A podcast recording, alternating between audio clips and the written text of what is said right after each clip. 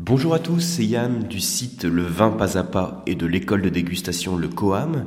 Et je voudrais vous parler dans ce podcast du phénomène du Beaujolais nouveau. Alors vous allez me dire que j'arrive un petit peu après la bataille, hein, puisque le Beaujolais nouveau est sorti le, comme d'habitude hein, le troisième jeudi de novembre. Euh, moi j'ai choisi de vous parler de ce thème un peu après coup justement parce que j'ai reçu pas mal de questions de votre part à, ce sujet, donc autour du thème du Beaujolais nouveau. Et je voudrais vous parler donc dans ce podcast plus d'une discussion autour de cette thématique. Donc je vous parlerai non seulement du Beaujolais nouveau, mais également de la notion de vin bourru, la notion de paradis, puisque tout ça, ça tourne un petit peu autour du, du même thème. Alors moi je ne sais pas si de votre côté vous avez eu l'occasion de déguster le Beaujolais nouveau de cette année. Alors plus que déguster, je devrais dire boire hein, dans ces circonstances. Moi je vois il y a beaucoup de dégustateurs qui ont un avis extrêmement négatif sur ce vin. Ça m'arrive sur des formations nologiques d'entendre vraiment des, critiques très acerbes, alors que je pense qu'il faut plus prendre ce vin pour ce qu'il est, c'est-à-dire un vin sans prétention, euh, sur le fruit, léger, patanique, euh, plein de fraîcheur, donc sur l'acidité, c'est un vin de copain. Euh, voilà, donc il faut savoir qu'il y a aussi des bons producteurs qui sortent leur Beaujolais nouveau. Et je suis convaincu qu'il y a moyen vraiment de se faire plaisir avec ce vin, mais seulement peut-être dans la mesure où on le prend pour ce qu'il est. Alors juste quelques mots hein, sur la notion de Beaujolais nouveau et donc de vin de primeur. Hein. Le Beaujolais nouveau, c'est un vin de primeur. Qu'est-ce que c'est qu'un vin de primeur? C'est un vin qui est commercialisé l'année qui suit la vendange. Ça veut donc dire que dans le processus de fabrication du vin, on va pas voir la phase dite d'élevage. Hein, j'ai achevé là, il y a peu de temps l'enregistrement de la formation des masterclass qui, qui sort ce mois-ci, donc euh, euh, qui est consacré à l'élevage du vin et plus particulièrement au rôle du fût sur le vin. Vous pourrez retrouver sur le site masterclassdégustation.com. Et je parlais donc de l'origine et de l'influence de l'élevage. Bien, alors l'élevage, pour reprendre en quelques mots à quoi ça correspond, quand vous fabriquez du vin, il y a tout un processus qu'on appelle la vinification. Donc vous avez votre grain de raisin qui va être pressé pour en extraire le jus. Ce jus de raisin qui est sucré, on va le mettre en fermentation. La fermentation alcoolique, c'est l'opération de base euh, qui permet la création, la, la, constitution, la constitution du vin, puisque le vin, par définition, c'est une boisson fermentée qui résulte de la fermentation des raisins. Donc la fermentation du sucre des raisins sous l'action des levures va créer de l'alcool et du dioxyde de carbone.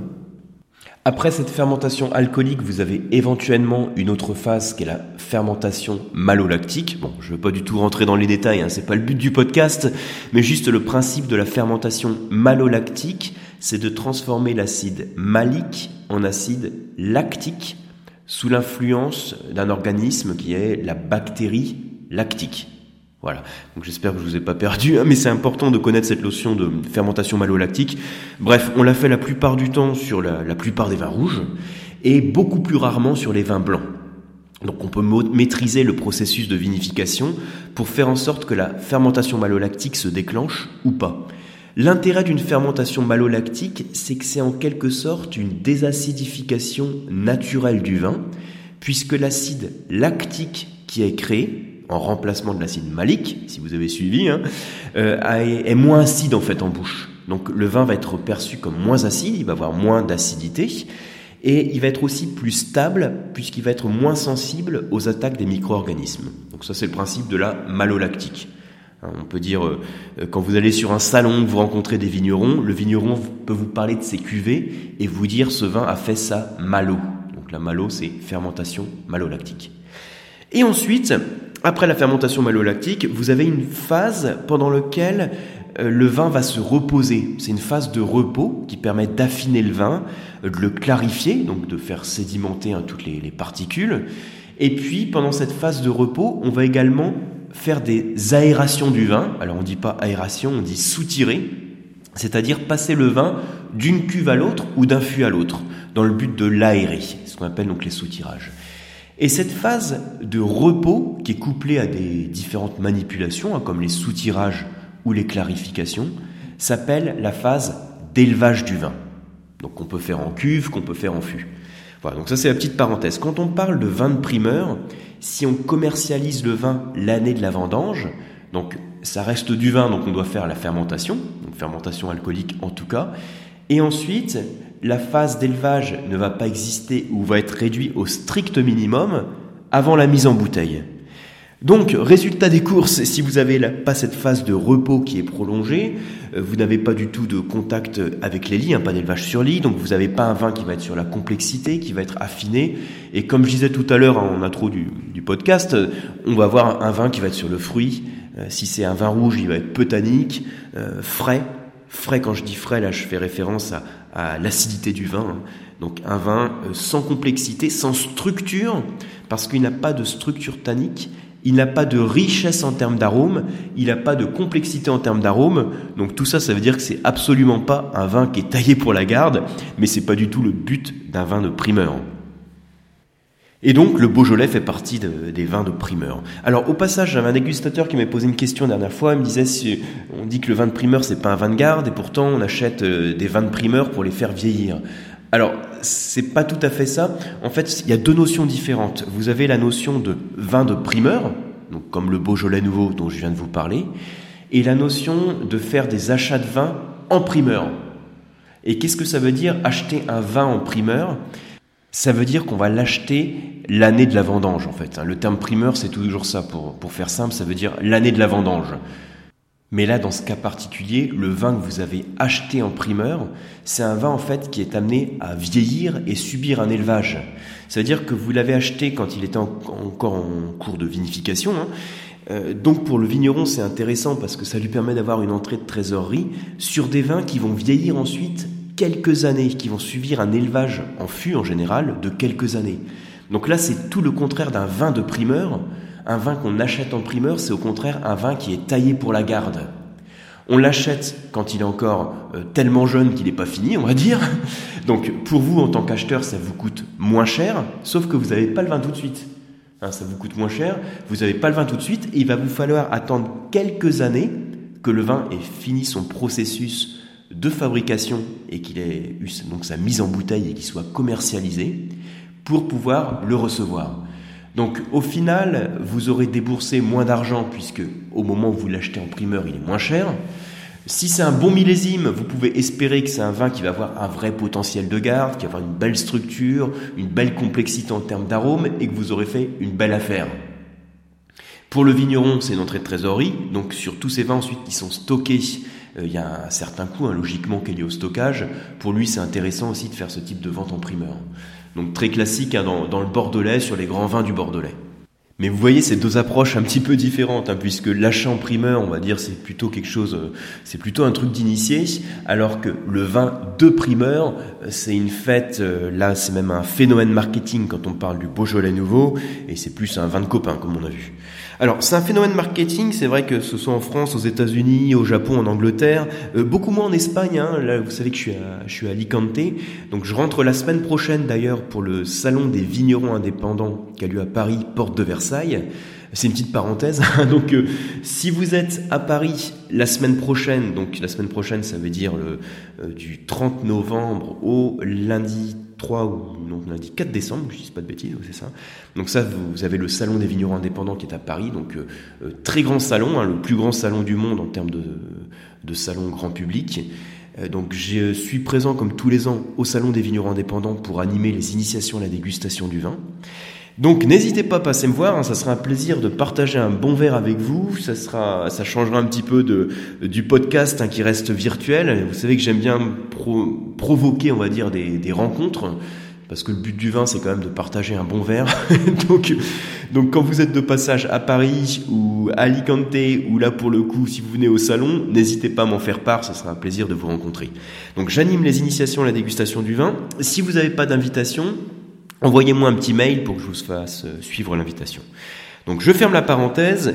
Je vous disais que c'est un phénomène marketing, le Beaujolais nouveau, euh, nettement moins connu en Espagne cependant. Hein.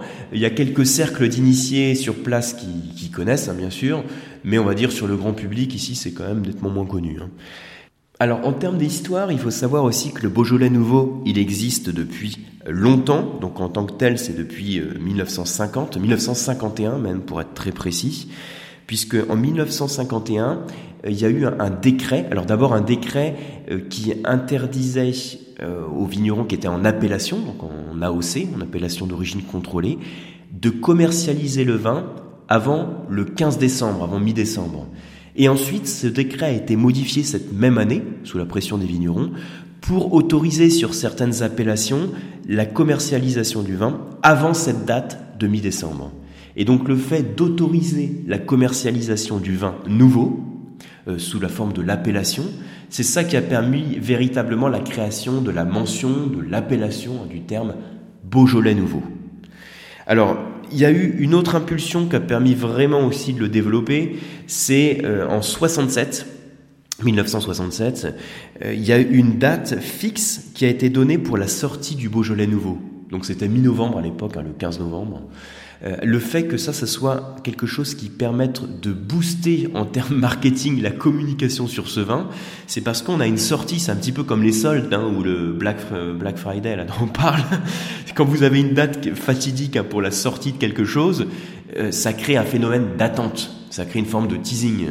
Et ben pour le Beaujolais, le fait qu'on donne le 15 novembre en 67, ça a permis de le, de le faire connaître en termes marketing, hein, de propulser ses ventes.